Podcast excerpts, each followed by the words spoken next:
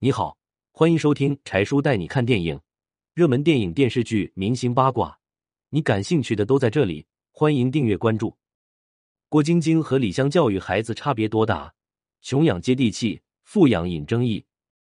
孩子应该穷养还是富养？都是豪门阔太，郭晶晶和李湘的教子之道截然相反。郭晶晶的大儿子霍中熙想换书包，郭晶晶问：“你的书包坏了吗？”霍中熙表示肩带老往下掉。郭晶晶想了想，拿出剪子针线给孩子改了改肩带。说实话，无论是以霍家的财力，还是以郭晶晶的个人实力，为孩子换一个书包都是小事。但郭晶晶还是没买。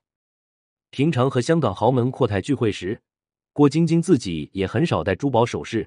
出席重大活动的时候，郭晶晶还穿过几十块的鞋。但这不影响每次合照的时候，大家都默契的把郭晶晶让到中心，自己心甘情愿的做绿叶。当然，不是每一位家长都认同穷养的原则，这个是仁者见仁，智者见智。李湘就是曾说过，女儿必须富养，这样才不会被一点小甜头骗走。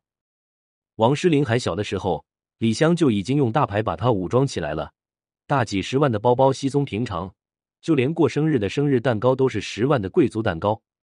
有网友问这样的富养是否太过，李湘强调这是他们家的正常生活水平，他有这个能力给孩子最好的生活。